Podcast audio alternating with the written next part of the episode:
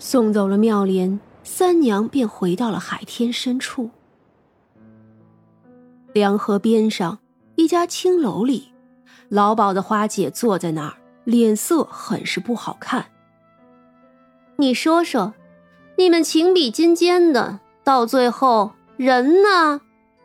哼，倒是叫我平白少了个人。一个公子哥打扮的男人有点不耐烦。却也有点心虚，哎，左不过就是逃了，也是我不好，不该把他带出去。逃了，哼，这都三天了，活不见人，死不见尸的。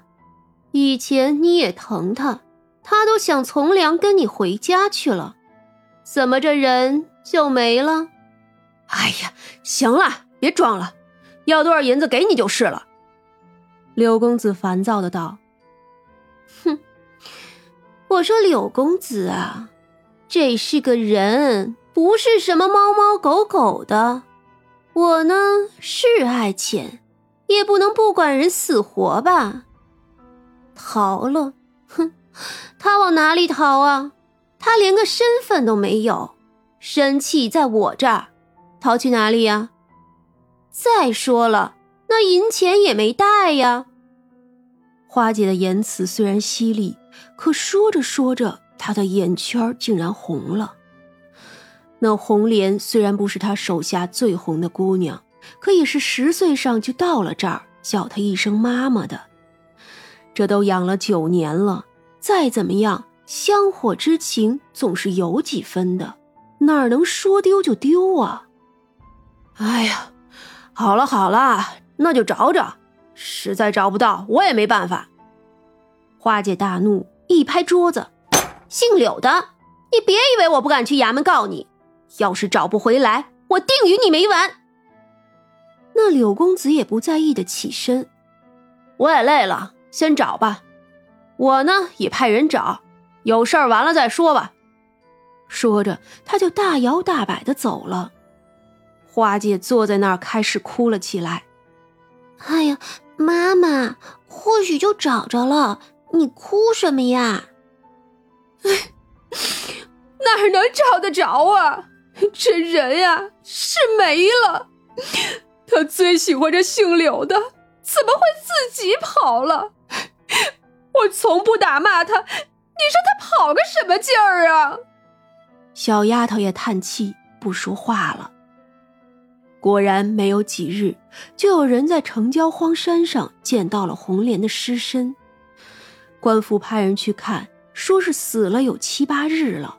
天气热，那尸身已经不能看了，衣裳破碎却没有被侵犯，致命伤就是胸口的匕首，而这匕首很容易辨认出来是女子的东西，十分的小巧，只怕是光拿着这个。就能找到凶手了。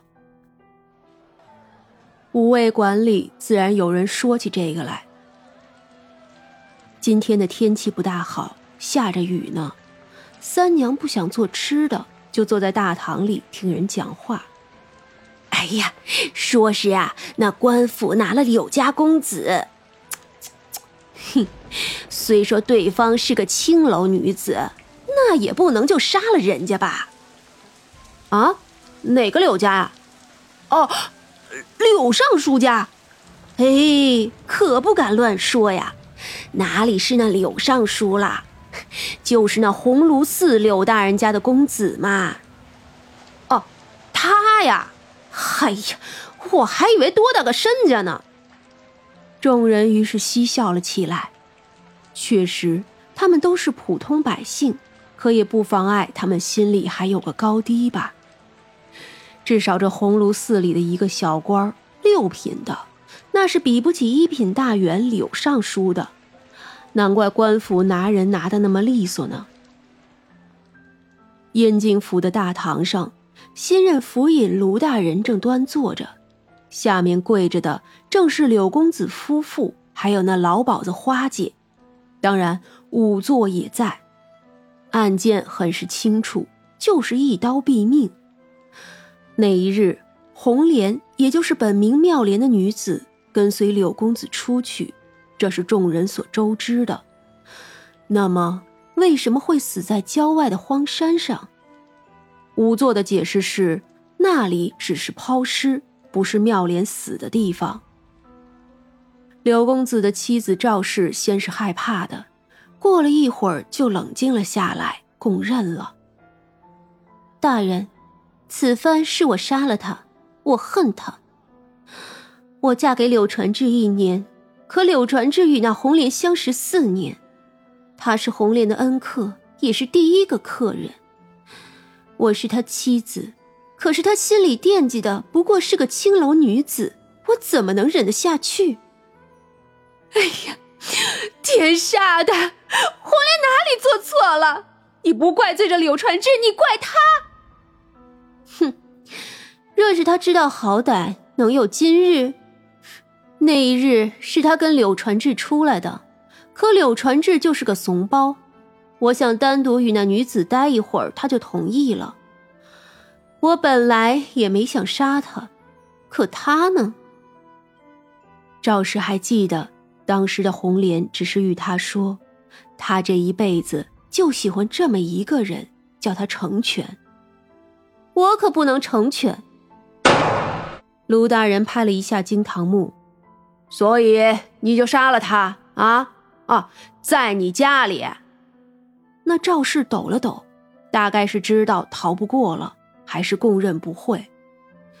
柳传志咽了口水，嗯，是我错了，我我不该知情不报的，我我实在是怕了，就就找了个车，晚上把人拉出去了，我。卢大人摇了摇头，哼，你二人也确实慌张，连匕首都没有拔出来。事已至此，我也无话可说了。是我杀了人，我偿命就是了。柳氏看着柳传志，你就是个孬种，窝囊废。昔日你喜欢他，既然是他第一个客人，你就不能不护着他，不敢接回来。如今你又说不该知情不报，哼！